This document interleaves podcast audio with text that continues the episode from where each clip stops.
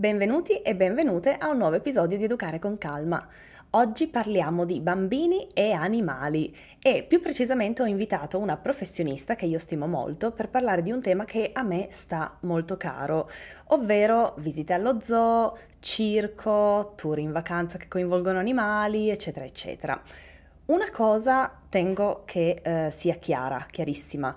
Eh, non siamo qui per criticare le vostre scelte. So che molti portano i bambini allo zoo, io stessa nella mia vita ho portato i miei figli allo zoo e pianto ogni volta, ma questa è un'altra storia. E quindi non siamo qui per farvi sentire in colpa se lo scorso fine settimana siete andati tutti allo zoo, vi siete divertiti, avete ammirato i vostri figli che camminavano a bocca aperta dall'emozione eh, per tutto il tempo. Quindi tenetevi questo bel ricordo e ascoltate questa conversazione con mente aperta perché magari potrebbe darvi degli spunti di conversazione nella vostra famiglia con i vostri bambini. Per parlare di questo tema così delicato, ho invitato Chiara Grasso, che è etologa, ricercatrice, divulgatrice scientifica e presidente dell'associazione Etico Scienza ha scritto la guida eh, Viaggia Green nella natura, è un libro per bambini brutti, sporchi e cattivi, ma utilissimi. Ha parlato di queste tematiche sulla RAI, sulla Repubblica, sul Corriere della Sera e nel 2019 ha anche partecipato a TEDx di Rovigo, o magari in italiano si dice TEDx, non lo so. Io sono un amante di TED dal lontano 2007, quindi mi ha fatto tantissimo piacere vedere, vedere Chiara sul palco. E poi tra i successi non posso non annoverare la nascita della piccola Gaia a gennaio. E con questo basta, non mi dilungo, do il benvenuto alla mia ospite e vi lascio all'ascolto. Ciao Chiara, benvenuta e grazie per aver accettato il mio invito su Educare con Calma. Ciao Carlotta, grazie mille, grazie a te e grazie per questa presentazione che wow, mi ha fatto venire i brividi. Intanto diciamo che non siamo sole, no. ma c'è anche la piccola Gaia.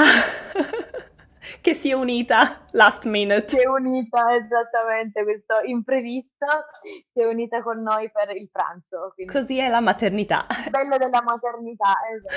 Ascolta, eh, mi piacerebbe partire proprio molto brevemente da eticoscienza, perché magari non tutti ti conoscono e lo conoscono, e quindi che ci raccontassi brevemente che cos'è, eh, perché è nata, che cosa fate. Vai. Allora, eticoscienza è nata dall'idea, dalla passione mia e di Christian, il mio compagno, eh, quando entrambi ci siamo laureati in etologia nel lontano 2017 e poi abbiamo sentito effettivamente la spinta, il bisogno, è giusto, aspetta, l'etologia è la scienza che studia il comportamento animale. Ok, Va specificato perché a volte eh, esce un po' quella, ah, l'etologia, che bello, quindi tu studi vini?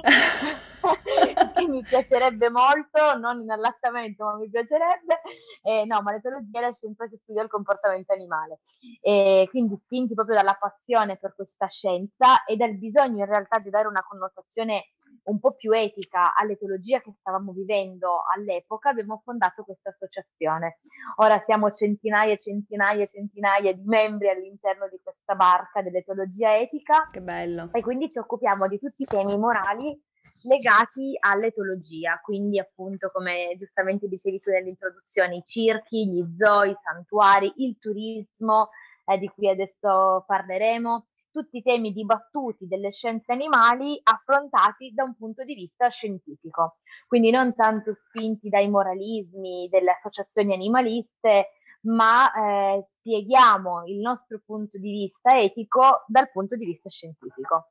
Quindi questo è un po' il, il mondo di, di ecoscienza. Wow, che bello. Senti, allora a questo punto entriamo proprio nel vivo della tematica di oggi, che tanto hai già, ehm, abbiamo già entrambe, anzi, eh, anticipato. Ti racconto prima un pochino uh, di noi, um, così almeno hai un quadro della situazione. Io oggi uh, non porto più i miei figli allo zoo, uh, principalmente perché ogni volta finivo in lacrime io e per questo ho capito che probabilmente era un segnale che qualcosa non andava con quella decisione, che comunque quella decisione non mi faceva stare bene. l'ultima volta è stata a Berlino quando... Um, Um, ricordo questo gorilla che lo guardavo negli occhi e riuscivo solo a piangere e dopo quell'esperienza ho portato Oliver ed Emily con amici a Realtà eh, e Azza che poi sono sicura che uscirà quindi le spiegherai tu che cos'è ma anche lì non mi sono sentita bene con me stessa e sentivo di dover onorare e rispettare eh, questo sentimento perché mi stava dicendo che qualcosa non mi sembrava giusto e non volevo appoggiare qualcosa che non mi sembrava giusto.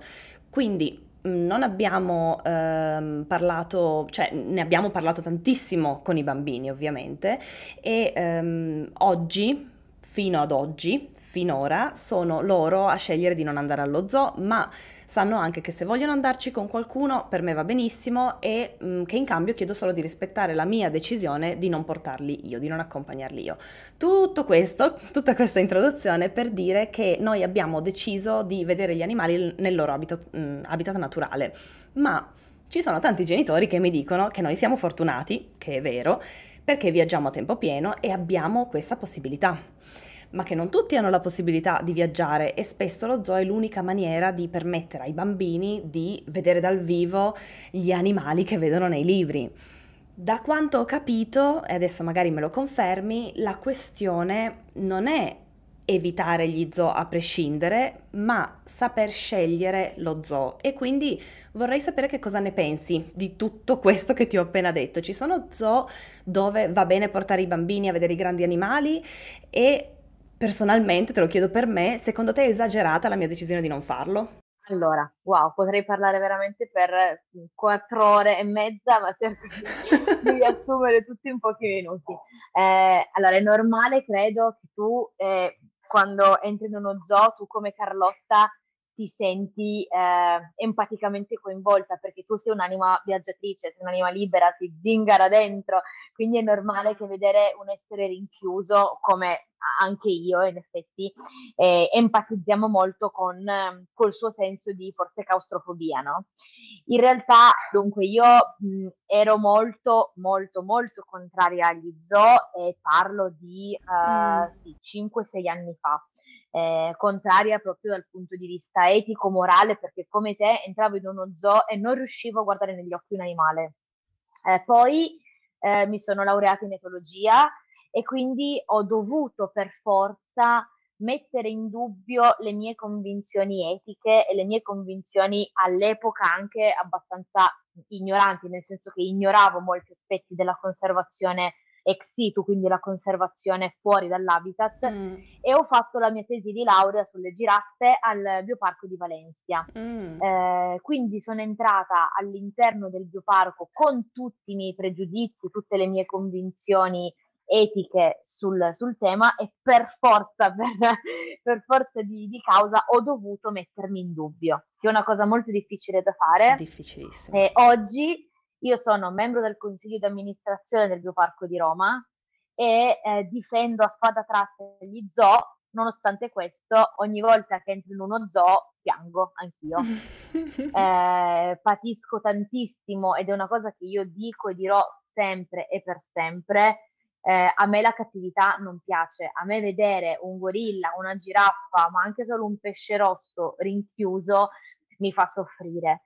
Eh, detto questo, nel corso degli anni sono riuscita a vedere il, la, l'altro lato della medaglia, cioè il perché in realtà questi animali purtroppo hanno necessità di stare all'interno di strutture protette. Quindi io non ritengo assolutamente esagerata la tua scelta di non andare se ti fa star male, come ogni scelta che, che facciamo nella nostra vita. Se possiamo scegliere e se possiamo evitarci il dolore nel petto, evitiamolo. Però ecco, mh, apprezzo molto il fatto che comunque tu ti sia informata, che conosci Azza, di cui adesso parlerò, eh, e che permetti comunque ai tuoi figli di poter esprimere eventualmente il loro desiderio di poter andare e conoscere anche questa parte del mondo. Eh, dunque, Zo sì, Zo no, la domanda che mi fanno da anni tantissime persone. E la risposta è dipende non esiste una... È come, è come chiedere ma ristoranti sono buoni? Ma quale ristorante? Chi? Chi cucina? Com'è il cuoco? Cosa hai mangiato? Cosa mangi? Eh, che cosa c'era nel menù? Quindi eh, zo sì dipende, zo no dipende. Dipende da tantissimi fattori. Innanzitutto eh, preferiamo in genere gli zoo e AZA. E AZA è una sorta di eh, marchio di qualità, possiamo definirlo così, eh, in cui ehm, gli zoo che ne fanno, EASA è appunto European eh, Association Zoo Aquarium, quindi europeo. Poi c'è eh, la WASA invece che è la World, quindi mondiale. ehm, ed è appunto questo marchio di qualità, questa organizzazione che racchiude i migliori zoo d'Europa, migliori dal punto di vista di conservazione, benessere animale, ricerca scientifica ed educazione ambientale. Mm. Quindi se uno zoo vuole entrare a far parte di ASA deve necessariamente rispondere a dei requisiti e rispondere a eh, delle norme che EASA impone. Detto questo, sottolineo con tutti i colori degli evidenziatori che ci tenevano tanto da bambini che non tutti gli zoo EASA, perché sono EASA, sono giusti, sono etici e vanno bene. Purtroppo non è così, eh, purtroppo tanti zoo EASA continuano a fare cose come gli spettacoli di falconeria o l'interazione tra i visitatori e gli animali o eh, appunto pratiche di mh, interazione e di coinvolgimento del turista che io non condivido dal punto di vista né educativo né eh, appunto etico però diciamo che se dovessimo scegliere tra uno zoo non EASA, quindi uno zoo eh, che vende gli animali, perché per esempio negli zoo EASA gli animali non hanno un prezzo ed è una mm. cosa che a me fa venire i brividi già soltanto a pensare, perché il fatto che un animale non abbia un prezzo ci fa capire che in realtà il suo prezzo è il valore di conservazione e di salvaguardia che ha. Mentre invece negli zoo non è ASA gli animali possono essere venduti, comprati, scambiati, uccisi, fatti nascere come se fossero oggetti. Eh, invece negli zoo ASA diciamo che c'è eh, molta più eh, cautela e molta più, mh, molto più controllo da questo punto di vista. E quindi, per farla breve, zootizzo no, innanzitutto e ASA quasi sempre sì, ma comunque controlliamo sempre il sito internet, controlliamo le attività che ci fanno fare, controlliamo i progetti che lo zoo sostiene. Adesso io non voglio fare nomi di zoo sì o zoo no, perché non è questo il nostro obiettivo, però ci sono tanti zoo in Italia che collaborano attivamente con la conservazione e le cui entrate del, dello zoo vengono reinvestite attivamente nei progetti di conservazione. Quindi, eh, per esempio, gli ibis eh, sacri, i bisonti, le gazzelle, le rane toro. Adesso si sta facendo anche dei progetti per quanto riguarda eh, delle sottospecie di gorille, delle sottospecie di leoni che possono essere reinserite. Mm. Insomma, ci sono tanti animali che vengono cresciuti negli zoo e che poi con le, gli ingressi dei visitatori eh, allo zoo viene permesso in qualche modo anche a livello economico di poterli reinserire in natura. E detto questo e anche di farli conoscere fa... perché ad esempio e anche scusami anche di farli conoscere esatto, perché sì, io ad esempio alcune di queste specie mm, che hai detto certo. non le conoscevo sì, sì, sì, sì. ed questo proprio è il punto importante lo zoo permette di non far semplicemente conoscere i famosi Big Five, no? E quindi la giraffa, il leone, il rinoceronte, l'elefante, la tigre, wow, che bella la pantera. In realtà lo zoo ha come scopo principale quello di far conoscere la natura, quello di far conoscere i rischi che la natura sta correndo, quindi i cambiamenti climatici, la deforestazione, il bracconaggio, il pet trade, quindi tutte quelle pratiche che altrimenti mh, il visitatore base, la Maria Rossi di turno, non conoscerebbe. Detto questo, Maria Rossi porta la domenica pomeriggio il bambino al, allo zoo non per vedere la rana toro, ma perché obiettivamente quanti spenderebbero dei soldi o investirebbero del, del, denaro nella conservazione della rana toro, con tutto il rispetto per la rana toro. la rana toro, certo, poverina. Noi portiamo i bambini allo zoo per far vedere la tigre, il leone e la giraffa, però grazie ai soldini recuperati da queste persone che visitano lo zoo per vedere il leone, la tigre, la giraffa, anche la rana toro, che è altrettanto importante nell'ecosistema chiaramente del pianeta, ha la, poten- la, diciamo, la, la potenzialità e l'opportunità di sopravvivere hmm. grazie alla conservazione degli zoo. Quindi questa è un po' una, una visione globale dell'importanza degli zoo. Detto questo, io ogni volta che entro in uno zoo, qualsiasi zoo, e vedo un animale per quanto grande sia l'installazione, comunque dietro una gabbia, mh, mm, non sono felice, non è una mm. cosa che mi fa piacere, però cerco di leggere che cosa c'è dietro. E poi potremmo parlare dell'arricchimento ambientale, delle stereotipie, ma quello è tutto un altro film, insomma, come riconoscere se uno zoo fa star bene gli animali o no. eh, in breve cerchiamo sempre di scegliere gli zoo che non permettono l'interazione con gli animali, chiaramente, quindi coccole, bacini, foto, fotine, che non facciano spettacoli con gli animali. E eh, per esempio, come vedere se un, un'installazione, quindi una gabbia, è fatta bene eh, dal punto di vista di benessere animale, deve esserci arricchimento ambientale, quindi gli animali devono essere stimolati, mm. eh, scatole, scatolette, tronchi in cui nascondersi, giocare, quindi lo stimolazione. E, ehm, e, poi magari non vedere sempre l'animale da ogni angolazione in cui ci mettiamo eh, da spettatori. Quindi se io posso sempre vedere l'animale da ogni parte della gabbia, quell'animale non ha possibilità di nascondersi al mio sguardo, non ha possibilità di essere libero di eh, mettersi da parte e farsi gli affari suoi. E quindi in qualche modo questa non è una cosa etica. Se l'animale dimostra stereotipie, quindi movimenti ripetuti come l'elefante che dondola la proboscide, oscilla la testa, le orecchie, la tigre che fa avanti e indietro, quelli sono comportamenti stereotipati, quindi per abbassare il cortisolo e, au- e aumentare l'endorfina quando l'animale è in uno stato comunque di, di stress, stress cronico quindi piccoli spunti, però poi appunto... Beh, eh, piccoli ma, ma, veramente grandi, perché immagina insegnare ai bambini a riconoscere tutto questo, anche se li portiamo allo zoo, anche se la nostra scelta è quella di appoggiare quella realtà. Mm, dopo tutta la ricerca, la nostra scelta è comunque quella di portare i nostri figli allo zoo. Um, secondo me è molto importante che anche loro comunque, senza farli sentire in colpa perché siamo andati allo zoo, perché è una decisione, l'abbiamo presa insieme, però far notare loro questi comportamenti, farci le domande, secondo te questo animale è felice, secondo te questo animale riesce a nascondersi, guardiamo se ha dei posti dove nascondersi. E queste secondo me sono conversazioni veramente molto belle proprio da avere con i bambini che credo che magari il genitore a volte non abbia con il bambino perché non vuole farlo sentire male. Ma secondo me è importante comunque dire le, la realtà della, delle cose e far notare anche questi comportamenti che ehm, proprio perché è, è, la, è, la, realtà che viviamo ed è la realtà che scegliamo di appoggiare, di supportare. Quindi dopo tutto questo immagino che il circo sia un no. No. Il circo è un no con otto punti esclamativi. Il circo è quanto più di peggio ci sia da ogni punto di vista, che sia etico, ambientale, di conservazione, benessere animale, educativo.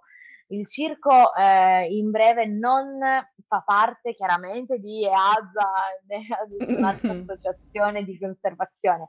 Gli animali vengono allevati per essere venduti, per essere esibiti, per essere spostati eh, per essere trasportati, per compiere comportamenti che sono comper- completamente fuori dal loro repertorio comportamentale, perché chiaramente un elefante che salta dentro il, circo, il cerchio di fuoco, o l'elefante che si fa abbracciare la proboscide, cavalcare dalla signolina in bikini che, che salta su di lui, chiaramente non certo. ci vuole appunto una laurea in metodologia per capire che sono comportamenti eh, com- completamente fuori da quello che è la loro natura.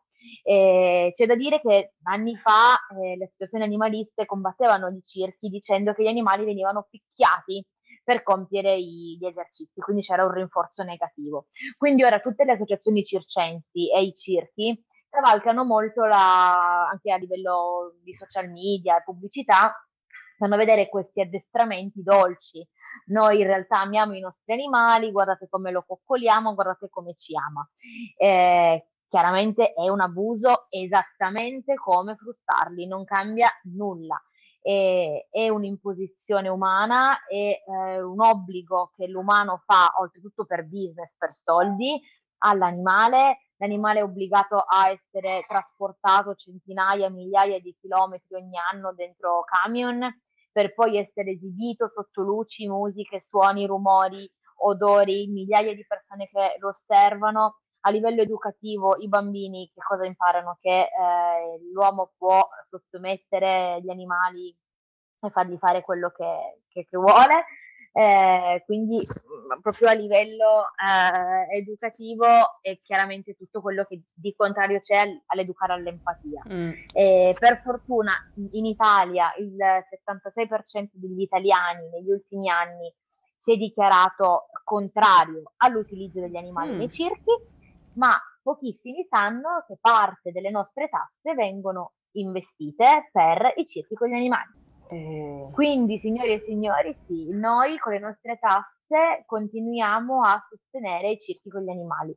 Ora stanno passando delle leggi, era passata una legge, mancavano i decreti attuativi, insomma, per eh, togliere gli animali dai circhi o perlomeno non finanziarli. Tantissimi comuni non danno più solo pubblico ai circhi, insomma, eh, in Italia come nel resto d'Europa tantissimi paesi oltretutto hanno già bannato gli animali da decenni, comunque si sta muovendo qualcosa.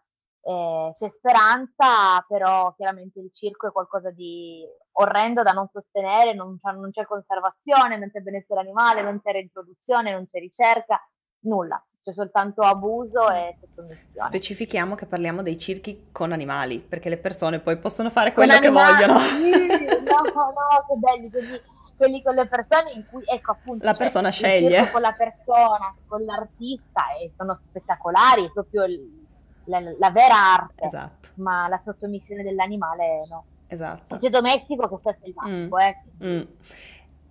Ehm, prima parlavi di ricerca, un pochino ci hai detto già eh, alcune cose do- a cui dobbiamo, insomma, alcuni campanelli d'allarme quando andiamo sui siti web di zoo, eccetera, eccetera, eh, che ci fanno capire che non è ehm, sostenibile, che non è etico.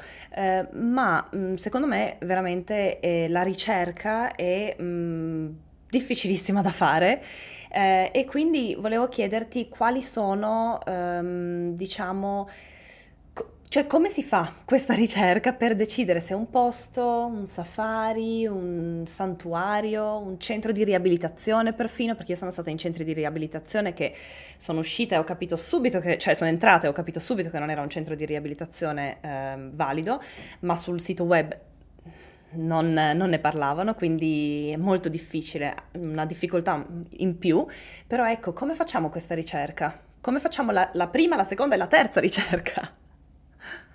Allora, io dico sempre di stalkerizzare le pagine Facebook, Instagram, YouTube e Google di questi centri come fossero i nostri ex fidanzati. stalkerizziamoli, stalkerizziamo le foto in cui sono taggati, le storie, andiamo indietro negli anni, veramente come se fosse il nostro ex compagno. Eh, cerchiamo veramente di andare a fondo e non fidiamoci di quello che ci dicono. Sembra una cavolata, ma è veramente importante perché quello che uno scrive sul sito eh, per promuovere eh, l'attività, per promuovere la struttura e chiaramente quanto di più eh, ricamato e roseo possano scrivere. Quello che poi è in realtà lo sappiamo soltanto se andiamo a visitarlo. Mm. Quindi come, come, fare in breve? Allora, per i centri di recupero, i santuari, eh, dobbiamo chiaramente avere la certezza che gli animali che arrivino siano effettivamente recuperati, orfani, feriti, eh, quindi non fidiamoci del ah vabbè questo animale l'abbiamo salvato dalla mamma che è stata uccidere il bracconiere, da una trappola, dall'asteroide rosa che è caduta e l'ha schiacciato, da un'inondazione, non fidiamoci, eh, cerchiamo di andare a fondo e di capire quanto effettivamente sia vero. Eh, evitiamo i posti che hanno tanti cuccioli, mm. perché è vero, il bracconaggio che uccide le madri è tremendo, ci sono tante madri che abbandonano i cuccioli e tante cose brutte, ma qua, statisticamente quanti eh, elefantini, quante scimmiette, quanti tigrotti, leoncini orfani possono arrivare in un centro di recupero in un anno.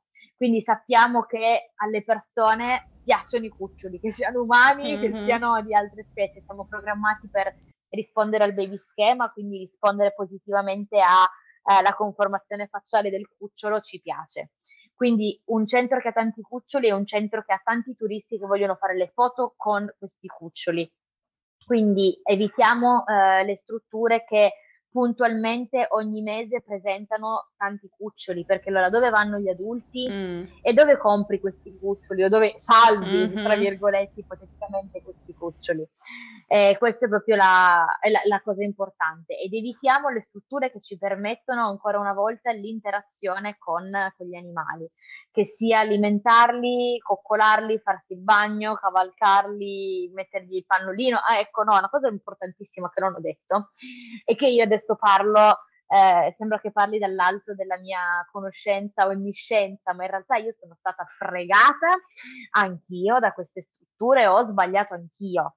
E ne parlo nel mio TEDx, ne parlo tanto perché eh, è vero che ora eh, ho le conoscenze, l'esperienza, la laurea per poter parlare, ma prima di questo sono stata anch'io vittima, come dico sempre, vittima e carnefice di questo turismo fatto sulla pelle degli animali, perché sono andata in Namibia in un falso santuario dove ho pagato tantissimo per poter coccolare i ghepardi mm. e dormire con i babbuini, dormire con le scimmiette.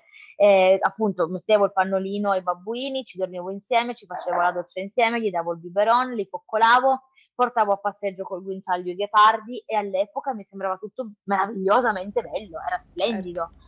E poi ho avuto una serie di segnali eh, che non spoilerò per chi volesse vedere il TEDx, eh, insomma, approfondire la, la tematica. E ho poi avuto una serie di segnali che mi hanno messo dei dubbi, ma Carlotta, io ci ho messo due anni mm. a rendermi conto che avevo sbagliato, perché il processo psicologico di presa di coscienza di aver fatto un errore è qualcosa che eh, distrugge il nostro ego. Mm. e come dicevi all'inizio eh, nessuno vuole sentirsi mh, colpevole di aver fatto del male a degli animali. Oltretutto io ero andata lì per fare volontariato. Quindi ero andata lì con l'obiettivo di fare del bene agli animali e dopo due anni in realtà mi sono resa conto non solo di non aver fatto del bene, ma di aver contribuito al loro malessere e a tante altre cose brutte che eh, appunto non voglio, non voglio spoilerare, però tra cui anche la morte di, di uno di questi animali. Mm. E madri a cui venivano tolti i cuccioli per poi essere abituati all'uomo e farli accarezzare dall'essere umano. E in realtà appunto questi cuccioli vengono strappati alle mamme e poi mh, viene detto al turista ma lui è orfano, guarda come docile adesso. Mm. Ecco, in Italia abbiamo un po' la fortuna di avere i CRAS, che sono il centro recupero animali selvatici, c'è nemmeno uno per regione, vi invito a cercare quello della vostra regione, informarvi, fare volontariato se volete, se potete, visitarli. Eh, I CRAS sono eh, l'esempio migliore perché loro recuperano veramente gli animali feriti, recu- orfani o in difficoltà, li riabilitano se possibile con il meno contatto eh, con l'uomo possibile perché chiaramente se l'animale si abitua all'essere umano non può essere rilasciato. Mm. Detto questo, nei CRAS, anche se l'animale non può essere rilasciato in natura, viene comunque garantito a lui il rispetto della selvaticità.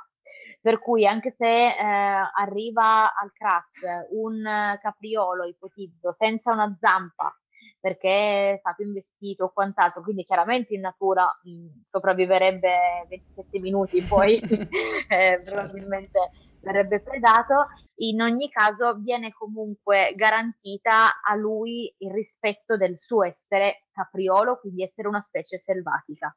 E quindi non esiste interazione, non esistono foto, fotine, coccole, coccolette. Quindi questo è mh, diciamo, il punto importante dei CRAS che per fortuna per una volta in Italia abbiamo un esempio che gli altri paesi dovrebbero copiarci, non succede mai invece per quanto riguarda il recupero. Ma sai, questa cosa di, di, doverci copiare tra paesi sarebbe interessante, copiare le cose migliori di ogni paese, e invece no, nessuno, siamo troppo orgogliosi.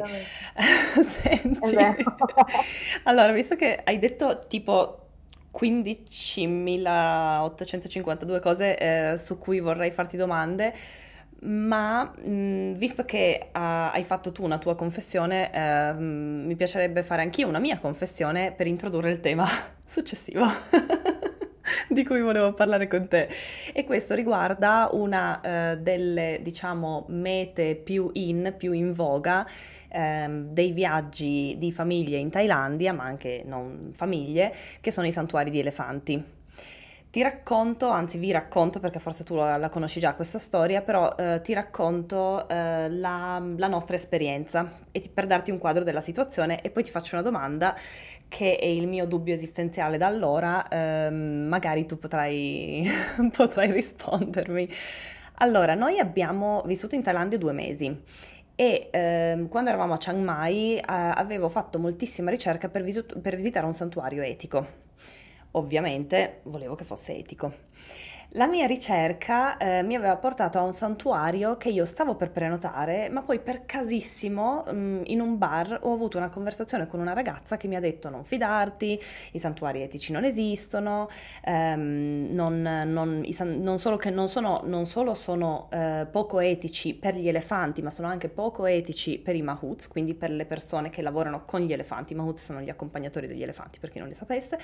E ehm, tutto questo me l'ha raccontato questa ragazza italiana tra l'altro, sposata eh, in, a un thailandese che proviene da una famiglia di proprietari di elefanti. So che ti si stanno raddrizzando i capelli quando dico proprietari di elefanti, ma continuo la storia.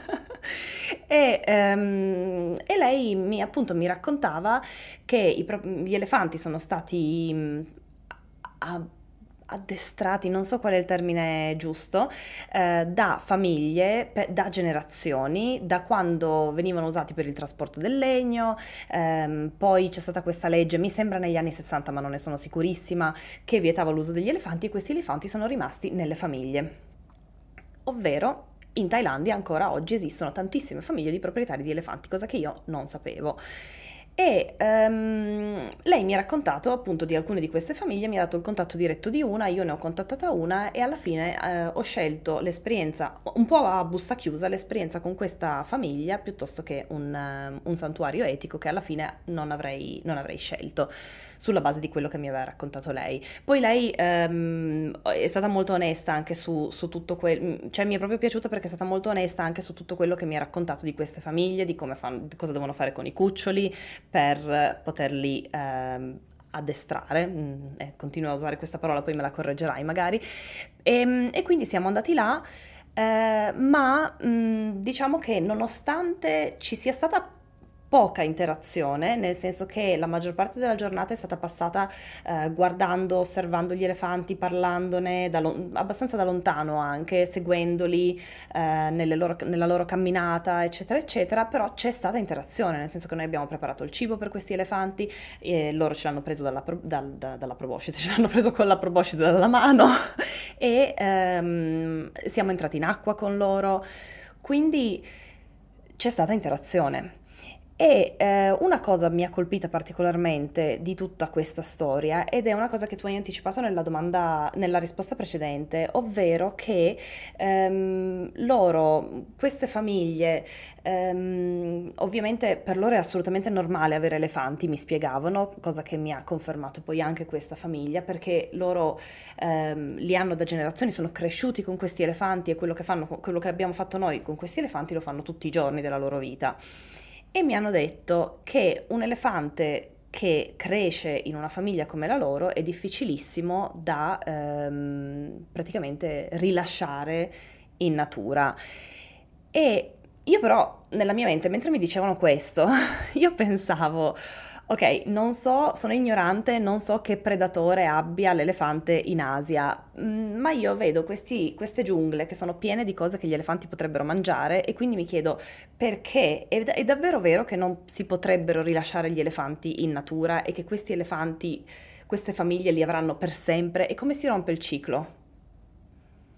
Eh, wow, wow. quanto tempo, quante settimane abbiamo per fare? E... Allora, poco. Allora, ehm, dunque, come si rompe il ciclo? Sarebbe tanto bello che si rompesse nel momento in cui questi elefanti non venissero eh, fatti riprodurre, cioè mm. è lì che si deve rompere la catena. Nel, un po' quello che dicevo prima, finché ci sono i cuccioli, questa è una, una, catena eterna che non finirà mai ed è quello che eh, noi cerchiamo di, eh, di combattere principalmente. Sono d'accordo e, ed è vero effettivamente che mh, tanti anni fa utilizzavano gli elefanti per spostarsi, per aprire queste giungle e poter insediare i primi villaggi, perché ovviamente eh, a forza di macete e motosega non è che apri molto, un elefante che si cammina apre molto, molto di più la giungla e quindi puoi insediarti puoi spostarti, puoi arrivare più velocemente ai corsi d'acqua e quant'altro. Quindi è vero che gli elefanti sono stati molto utilizzati come per noi i cavalli, come in alcune realtà i, i cammelli, i dromedari, gli asini, quindi è vero. Detto questo, eh, ora che non servono più, ora è, un po' lo stesso concetto degli, dei cani da slitta che io faccio sempre. È vero che il cane è un animale domestico, è vero che gli eschimesi è servito e in alcuni casi, in alcune realtà serve ancora, ma al turista oggi farsi il giro in slitta, in motoslitta con i cani, no, in motoslitta in slitta con i cani, è eh, superfluo. Quindi esattamente come le carrozze a Roma, Firenze di cavalli, esattamente come il giro a Santorini con gli asini, come le cammellate nel deserto. Allo stesso modo, chiaramente anche eh, in Thailandia il contatto con l'elefante oggi è superfluo e viene fatto, viene esibito come un'attrazione turistica. E io, eh, per la mia etica, ma l'etica chiaramente è sempre personale, questo tendo a sottolinearlo e specificarlo sempre, eh, per la mia etica, quando un animale diventa attrazione non mi piace più. E quindi tutte queste famiglie eh, l'hanno utilizzati da generazioni, purtroppo quegli elefanti ormai, io dico, sono rotti, mm. no, tra virgolette, quindi ormai di elefante negli elefanti che oggi vediamo in queste famiglie non c'è niente, c'è ben poco.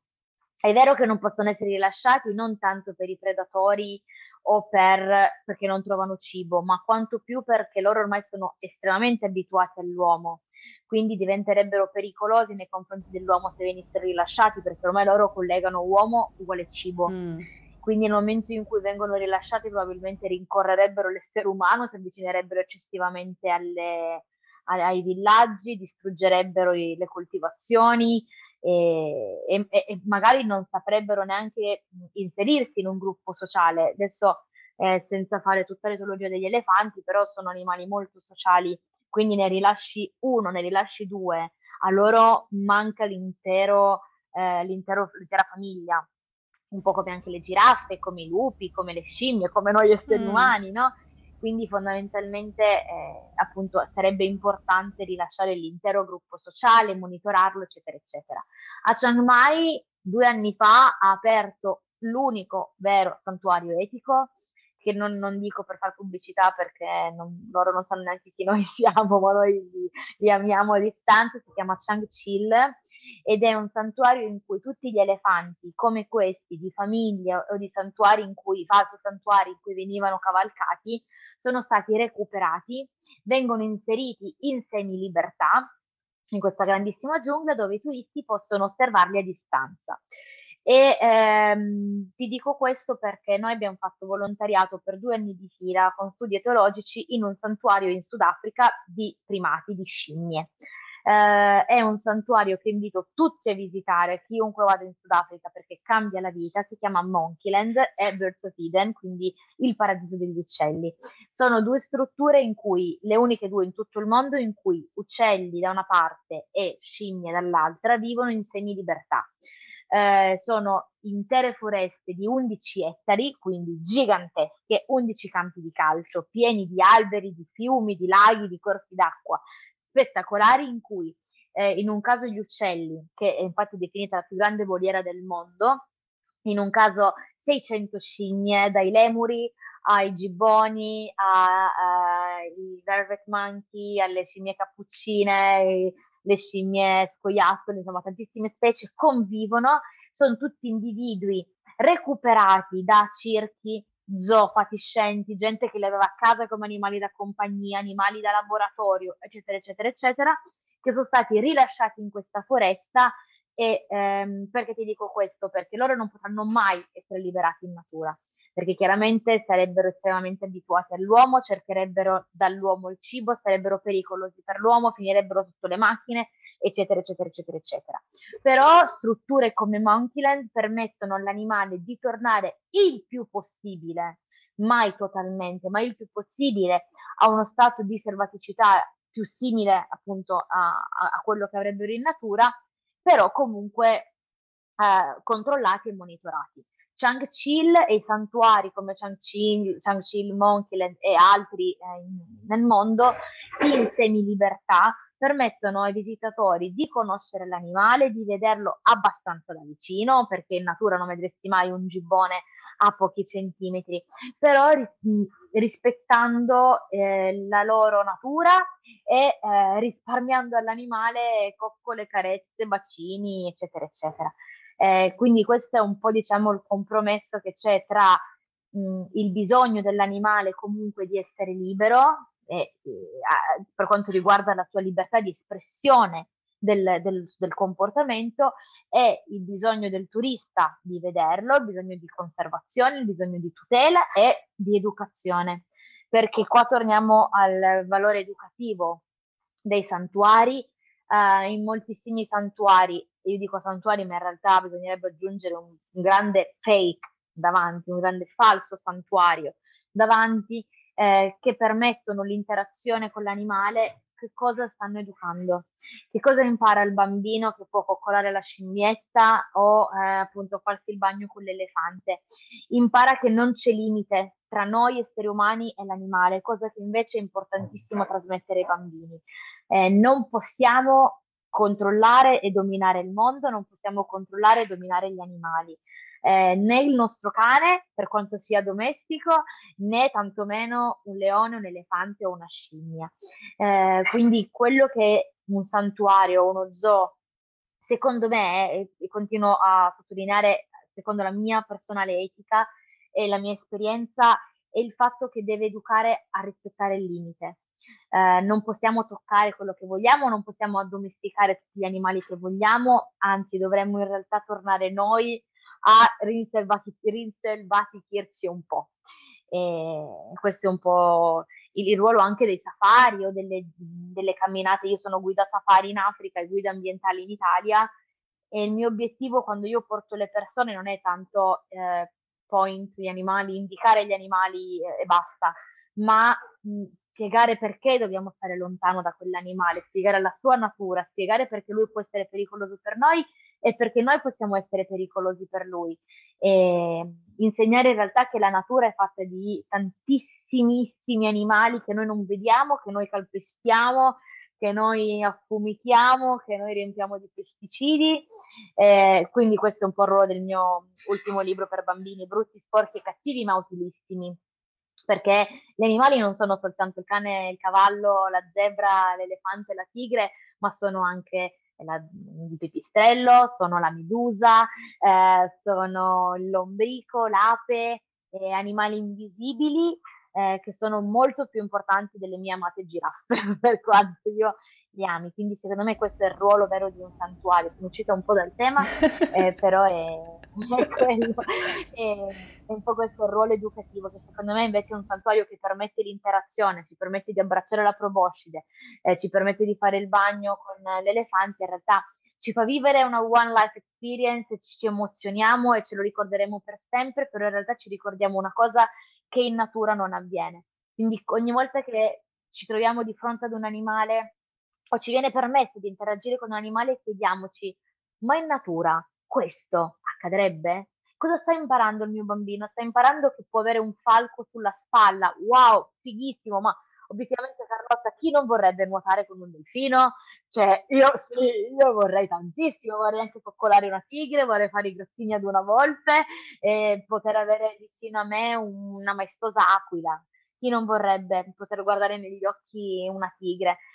Però mi chiedo, io voglio, ma l'animale che cosa, che cosa sto insegnando? Adesso Gaia è piccola, c'è un mese e mezzo, però che cosa poi vorrò trasmettere a Gaia? Io non, non voglio semplicemente farle provare i brividi dell'emozione, ma voglio trasmettere in realtà qualcosa di più profondo. Quindi eh, se Gaia vuole vedere i delfini, non andremo a nuotare con loro, ma prenderemo un catamarano e li andremo a osservare liberi in natura, dove lei imparerà anche la frustrazione di non poterli dominare, ma dalla frustrazione, come tu ci insegni anche nei miei tuoi corsi, no? in quello che ci racconti, la frustrazione in realtà eh, c'era anche un grande insegnamento, cioè non puoi fare tutto quello che vuoi. Esatto. Eh, e, ehm, tra l'altro, vabbè, non, io, io, ti lascio parlare a ruota libera perché veramente Perdonami un ma, ma, ma, è bellissimo, mi piace un sacco. E poi appunto mi piace tantissimo questo che stai, questa tematica del lavoro che, che dobbiamo fare con i bambini perché eh, effettivamente mh, spesso quando noi siamo andati a vedere animali in libertà, mi ricordo nel loro habitat naturale, soprattutto mi ricordo con le balene, che le balene sai benissimo che sono tre ore di attesa e magari una, un, una, mezza, una mezza spruzzo, eh, c'è effettivamente delusione, ehm, c'è effettivamente frustrazione. E quindi mi chiedo come, adesso Gaia è piccola però magari tu lavorando con i bambini, conoscendoli, eh, mi chiedo come spieghi questa frustrazione situazione, come spieghi questa delusione? Eh, e come rendi comunque le tue gite interessanti ed emozionanti per i bambini? E poi ovviamente eh, cioè, sì proprio quello. Come spiegherai a tua figlia un giorno eh, come le insegnerai a scegliere ciò che è meglio per la natura e per l'animale anche se non è meglio per noi? Esattamente, proprio questo, anche se non è meglio per noi. Ehm, guarda, quando porto i bimbi, eh, portavo adesso è un po' che non vado in Africa e non so per quanto non ci andrò più con Gaia, nei safari, il nostro obiettivo era proprio quello di far amare la natura nel piccolo.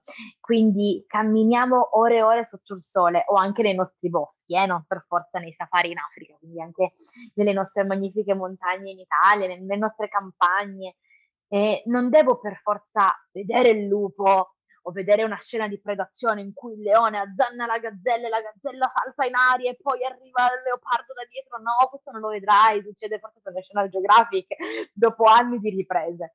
Quindi il nostro scopo da guide, da educatori ambientali, da genitori è quello di far amare il filo d'erba spiegando il ruolo di quel filo d'erba, no? Eh, una cosa che io ho imparato in Africa e che amo fare è cercare le tracce degli animali.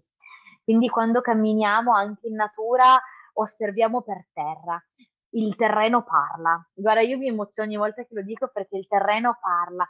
Trovi una cacca e quella cacca ti dice di chi è, quando è stata fatta, chi ha mangiato cosa, quando, perché. E quindi eh, un educatore, una guida, una mamma può parlare ore su quella cacca. Troviamo un'impronta. Di chi è questa impronta? Il piede davanti o il piede dietro? La zampa davanti o la zampa dietro? Eh, cosa stava facendo? Stava correndo o stava camminando? Eh, dove stava andando? Insomma, il terreno parla, anche una penna, una piuma di un uccello che troviamo. Eh, ci sono tantissimi libri, chiaramente non si può essere onniscienti, eh, ci sono tanti libri che ci raccontano che cosa troviamo per terra, dalle borre dei, dei rataci alle feci, alle, alle, impronte. Quindi quando portiamo i nostri bimbi a fare una passeggiata, anche nel parco sotto casa, eh, insegniamo loro a riconoscere magari il suono di un uccellino, ci sono delle app eh, che ci dicono, ci fanno registrare il suono dell'uccello e ci dicono che uccello è. E per il bambino è un gioco, alla fine noi dobbiamo rendere tutto emozionante per i bambini, tutto un gioco per i bambini. Eh, secondo te che impronta è? È una volpe? No, secondo me è un gatto. Dove stava andando? A destra o a sinistra? Eh, quanto era grande? Quanto pesava? Ed è emo- anche per noi grandi, tra l'altro è bellissimo, no? Eh, cercare le tracce, emozionarci. Quindi, di nuovo, non c'è bisogno di vedere l'intera balena o l'intero leone o l'intero lupo, anche soltanto appunto vedere il filo di, di, dello sfiatatoio no? che, che, che ci emoziona. Però tu per quel tempo prima puoi creare aspettativa, la suspense, no? Eh, adesso vedremo questo, succederà questo. In realtà eh, non c'è soltanto la balena in mare, ci sono migliaia, miliardi di altri organismi di cui si può parlare.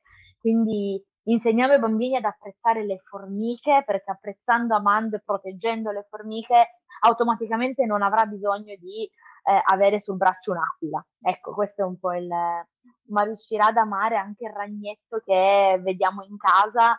Eh, lui quel, per lui quel ragnetto sarà emozione perché saprà un sacco di cose su quel ragnetto, saprà che il ragno non è un insetto, saprà le magie della ragnatela, quindi anche in casa in realtà possiamo divertirci tanto con i bimbi, con gli animaletti che vivono in casa. Vabbè, mi emozioni, va bene, mi emozioni, bellissimo, bellissimo quello che, quello che hai detto e credo che veramente sia la chiave, credo che sia la chiave per eh, portare o non so, se, non so se ritornare, non so se ci siamo mai stati come esseri umani ad, ad avere davvero una relazione di rispetto con, con gli animali, questo non, non, non, lo so, ma mm, sicuramente andare verso quella direzione, secondo me, tutti questi piccoli dettagli che comunque richiedono tanto lavoro da parte del genitore perché questi bambini ci guardano come dire raccontami qualcosa di più, raccontami qualcosa di più. Fortunatamente abbiamo Google, quindi diciamo aspetta che chiedo a Google, vediamo cosa ci dice. Però credo che sia un lavoro veramente, veramente, veramente importante. Senti, io avevo ancora una domanda per te che a questo punto non so se farti o no perché siamo, abbiamo veramente Mm, cioè, sì, vabbè, io non, non, so neanche se poi avranno voglia di ascoltarci così a lungo. Vero, no, scherzo, scherzo, scherzo, no, senti, dai, te la ah. faccio, ma te la faccio in breve. Ed è più che altro perché eh, da poco abbiamo, mm, noi, mm, prima tu sorridevi mentre parlavi dei cammelli e dei dromedari, perché eh, sei stata parte di quelle storie di Instagram in cui io mi chiedevo, eh, noi dovevamo andare a fare un safari nel deserto, che poi è stato molto bello, a dormire in, in un rifugio di notte, e ehm, c'era questa questione facciamo il giro sul dromedario o no? La mia prima risposta è stata ovviamente no. Poi però eh, effettivamente mi hanno fatto notare che eh, mi, mi, guardavano come se fossi pazza perché mi dicevano ma, ma come no? È un, è un dromedario? Co- cosa fai col dromedario? Cioè, ma eh, non lo so allora ho scoperto che il dromedario è un po' come il nostro cavallo. E allora mi ho cominciato a farmi tutti i miei castellinari dicevo ma, ma cavolo ma allora se io cavalco i cavalli perché non cavalco il dromedario e se scelgo di non cavalcare il dromedario perché allora cavalco il cavallo e cioè sono entrata in un loop mentale praticamente. Poi alla fine ne ho parlato con i bambini, ho detto loro che la mia scelta era quella di non cavalcare. Loro hanno seguito eh, il mio modello in quella, in, quel in quella, determinata circostanza, quindi ab- abbiamo deciso di non cavalcare i dromedari, siamo stati poi felici perché ehm, non sappiamo neanche come riconoscere, non ci siamo informati abbastanza per capire come riconoscere se un dromedario è trattato bene o male, quindi insomma non, non volevo appoggiare quella, quella, parte di business, anche se ovviamente ho appoggiato il business perché sono andata a fare il safari, ehm, però vabbè queste sono le cose poi, con le quali convivi, questi, queste prese di coscienza con le quali convivi. E, ehm, e quindi eh, ho ricevuto tantissimi messaggi che mi dicevano che ero esagerata, che mi dicevano che, ehm, che avrei potuto far fare l'esperienza ai bambini almeno quella volta, perché no, perché non c'è bisogno di rendere le cose così pesanti. Ora, io personalmente non mi sento esagerata, credo che sia importante pensare quando prendiamo decisioni che coinvolgono un altro essere vivente, eh, pensare, riflettere, fare ricerca e, e, farci delle domande. Però appunto mi piacerebbe sapere da te che cosa ne pensi di questa questione mh, del cavalcare. Eh, tu ne avevi già parlato nelle tue storie, ma penso che sia bello appunto lasciare, lasciarne traccia anche qui. Allora, premetto che non sono un'esperta di, né di camelidi né di equidi, quindi non mi occupo di cavalli e obiettivamente non so molto sul loro benessere e su come si riconosca eh, uno stato di malessere. Io ti parlo dal punto di vista turistico ed educativo, che mm-hmm. è un po' appunto il, il focus di, di, del turismo che tratto io. Io credo, come abbiamo detto prima, che eh, io sono mossa dalla domanda: è necessario? Boh, e mi fermo lì. Eh, è necessario che in Costa Rica, noi siamo stati in Costa Rica, abbiamo vissuto lì un, tre mesi, loro lì utilizzano i cavalli e gli asini per spostarsi all'interno della foresta.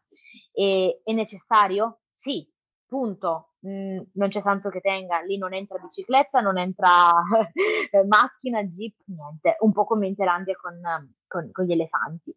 Eh, è necessario che la coppietta eh, vada a Santorini e usi l'asino oggi? No, non è necessario. È necessario che eh, io vado a Roma e non abbia voglia di passeggiare intorno al Colosseo e debba utilizzare le stramaledette botticelle in cui i cavalli vengono stremati, muoiono al suolo, eccetera, eccetera, eccetera. No, non è necessario, è qualcosa di orrendo.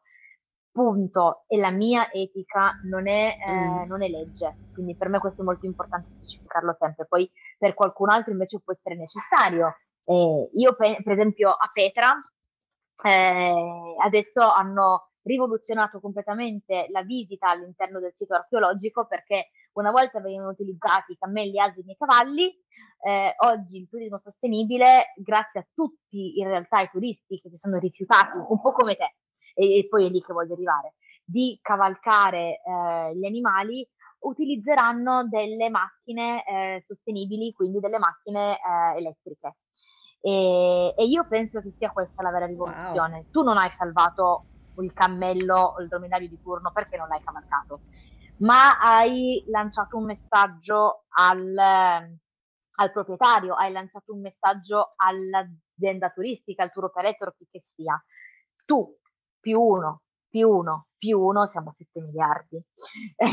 Questo è, è, veramente il mio punto. Io non cavalcherò eh, mai un cavallo né un dromedario, sebbene l'abbia fatto in passato.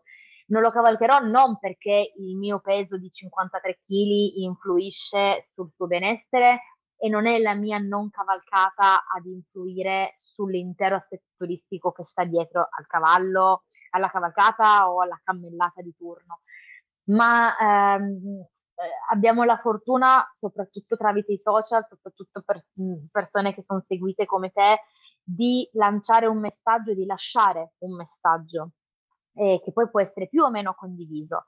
Io credo che non siamo, non siamo eh, turisti che abbiano bisogno dell'animale per muoversi o per sussistenza, chiaramente.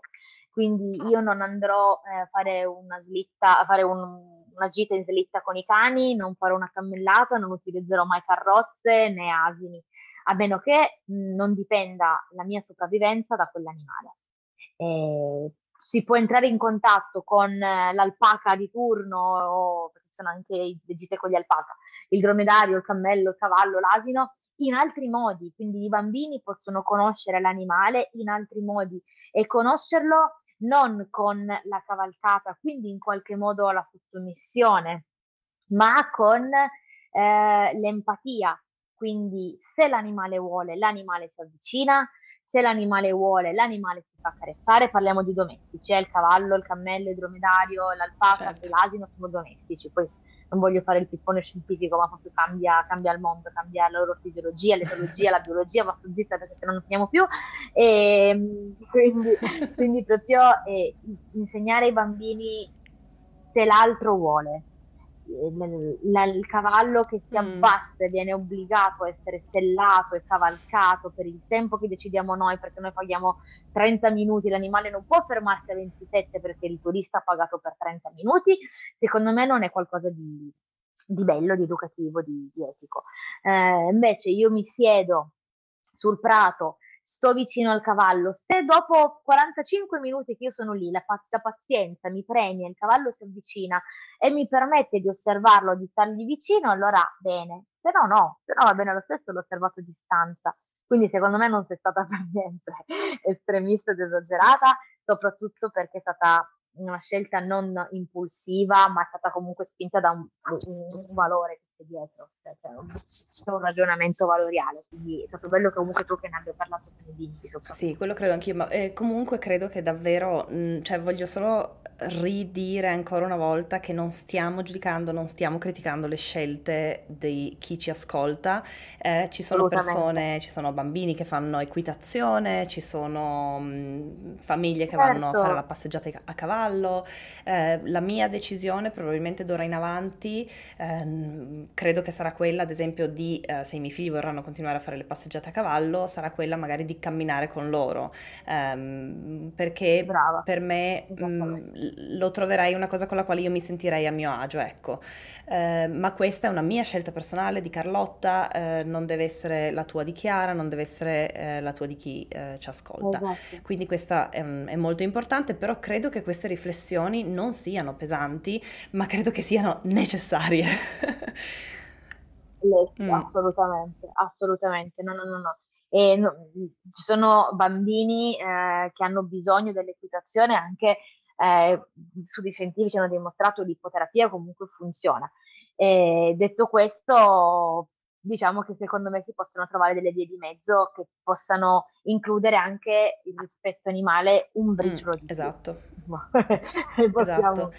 possiamo finirla lì. Sì, esatto, e, e, sicuramente il dialogo con i bambini, la comunicazione di tutte queste situazioni è la chiave, è fondamentale, quindi um, anzi ascoltate questo episodio con i bambini. Io sicuramente lo metterò nelle cuffie di Oliver ed Emily e se lo ascolteranno. Um, senti, ultimo, ultimo, dici dove ti troviamo? Dove ti troviamo? Come possiamo appoggiare il tuo lavoro? Come possiamo imparare di più da te? Dici, dici, dici. Ah, allora, eh, sono su Facebook, su Instagram, eh, poi abbiamo il sito di Eticoscienza e se volete venirci a trovare noi abbiamo la nostra cascina immessa nel bosco a Torino, abbiamo eh, il nostro bed and breakfast, quindi insomma se volete seguirci appunto sui social puntualmente scriviamo qualcosa e educhiamo su questi temi. E, e, poi ci sono i nostri libri, il nostro sito, la nostra associazione, insomma siamo un po' ovunque. Mettiamo, metteremo tutti i link nelle note dell'episodio, quindi cercherò, ti, ti starò un po' addosso per mandarmeli tutti e cercherò di scovarli tutti e per metterli, raccoglierli. E, e, devo dirvi che Chiara ha fatto tutta l'intervista con una lucidità pazzesca mentre Gaia andava da una parte, cioè non è che andava, però si muoveva, andava, la manina sulla faccia, la manina di qua, la manina di là, il visino e poi la tiro poi la cambio di, di, di lato, cioè veramente è una, una, un multitasking invidiabile e, una, e soprattutto, da mamma, da mamma. Esatto, e soprattutto una calma, una compostezza e è stata sveglia tutto il tempo praticamente mi sembra tutto il tempo lei si è assorbita tutto, sono tutti i messaggi subliminali di questo mandato. Esatto. L'etologia etica un mese e mezzo. esatto. esatto, è fantastico. Chiara, che dire, basta, ti lascio andare, grazie, sei stata meravigliosa come sempre. E, um, grazie infinite per questa ora che mi hai dedicato, che mi avete dedicato grazie a te per dar voce a questi temi perché sono tanto importanti e se ne parla poco, quindi io apprezzo tanto chiunque mi permetta di, di dar voce a queste tematiche. Quindi grazie a te, grazie a chi si è assorbito questa ora. questa ora e non so cosa. È vero. No, no, secondo me, sarà secondo me sono arrivati qua dicendo no, ancora, ancora. ancora. Grazie, Grazie Chiara, alla prossima. Ciao. Ciao. Ciao. Ah, io ho adorato questa chiacchierata perché mi ha confermato tantissime scelte, mi ha dato nuove energie per continuare ad andare nella direzione che abbiamo scelto con i bambini e credo che davvero farò ascoltare questo episodio a Oliver ed Emily se vorranno perché c'è tanta consapevolezza nelle parole di Chiara e mm, consapevolezza che io credo arrivi anche da sbagli che abbiamo fatto anche noi e che probabilmente faremo ancora, chi lo sa, ma credo che il messaggio più bello che ci ha lasciato Chiara oggi è il rispetto del limite. E qualunque siano le nostre decisioni, se portare o meno i bambini allo zoo per esempio, l'importanza di trasmettere questo limite e questa consapevolezza ai nostri figli è importantissima. L'importanza è importantissima, voilà. E ci tengo a concludere anche ricordandovi che se siete indecisi sul portare o meno i bambini a uno zoo, a un santuario, a un acquario, a un safari, evitate il circo con animali, please. Uh, fate le vostre ricerche ovviamente e poi considerate anche che se è la prima esperienza mm, i bambini non sanno che è possibile vedere gli animali in un posto che non sia il loro habitat naturale e non hanno quel sogno o quell'aspettativa se non glielo inculchiamo noi. Il sogno e l'aspettativa sono nostri, di noi genitori, degli adulti. Mi viene in mente che è un po' come lo zucchero o la televisione, i bambini non sanno che cos'è un gelato o un cartone animato se non glielo facciamo vedere noi. E non sono poverini se non lo conoscono, come dice mia nonna, poverini dai fagli assaggiare il gelato. no, perché se non lo conoscono non gliene importa nulla del gelato o del cartone animato o dello schermo o dell'iPad, sono felici di mangiare una carota storia vera con Oliver tra l'altro, o di leggere un libro invece di usare l'iPad. Lo stesso vale con gli animali in cattività, se li abituiamo a cercare e vedere gli animali nel loro habitat naturale, quella è la realtà che conoscono e imparano ad apprezzarla, imparano a trovare la bellezza nel vedere l'impronta o la cacca dell'animale, anche se non vedono l'animale. E inoltre la delusione fa bene alla vita. Non dobbiamo proteggere i nostri figli dalla delusione. Se andiamo a vedere la balena e non la vediamo, cosa che può succedere perfettamente, possiamo comunque concentrarci sugli strumenti che usano per ascoltare il loro verso, per esempio. Possiamo fare domande sulle balene perché queste persone sono degli esperti. Possiamo entrare nella cabina del capitano e vedere come guida la barca. Possiamo vedere altri animali e studiarli, come gli uccelli che ci girano intorno, per esempio. Oppure parlare di come si originano le onde, eccetera, eccetera, eccetera e sarà un'esperienza memorabile comunque se non ci concentriamo sulla delusione di non aver visto la balena. E ricordatevi che la delusione spesso nasce dalle nostre aspettative di genitore, quindi se impostiamo le aspettative in maniera corretta, diversa, fin da subito, anche con il bambino, e così facendo onoriamo quello che diceva Chiara, ovvero che non siamo i padroni della natura e non possiamo controllarla, e, e pratichiamo questa abitudine di gioire delle piccole cose, perché è tutta questione di pratica. Un po' di delusione ci sarà, certo, ma sarà un sentimento positivo che sa di giusto per una buona causa. E poi è anche attraverso la delusione che si impara la virtù della pazienza e a gestire la frustrazione. Ok, altra ragnatela di pensieri, riesco a fare ragnatele di pensieri anche nei, eh, negli episodi con, uh, con, altre persone, vabbè non importa, e con questo chiudo. Ancora un grazie enorme a Chiara e a Gaia, vorrei aprire una immensa parentesi su quanto la calma di Chiara durante l'intervista, calma che secondo me le arriva dal conoscere e lavorare con gli animali anche, abbia fatto sì che Gaia da sveglia le abbia lasciato fare oltre un'ora un'ora di telefonata con me, ma non lo faccio perché se no vi sorbite un'altra ora di podcast e quindi vi ricordo solo che mi trovate anche su www.latela.com e su Instagram come la tela di Carlotta blog. Vi lascio tutti i riferimenti di Chiara nelle note dell'episodio e aspetto i vostri commenti e riflessioni. Mi raccomando sempre cordiali e rispettosi, eh, rileggete prima di pubblicare, togliete i giudizi dalle vostre parole ma per piacere lasciatemi questi commenti, lasciateceli, anzi a me e a Chiara, sulla pagina dell'episodio sul mio sito, ci impegneremo a rispondervi. Vi lascio anche la pagina dove potete lasciare i commenti nelle note dell'episodio. Buona serata, buona giornata o buonanotte, a seconda di dove siete nel mondo. Ciao ciao!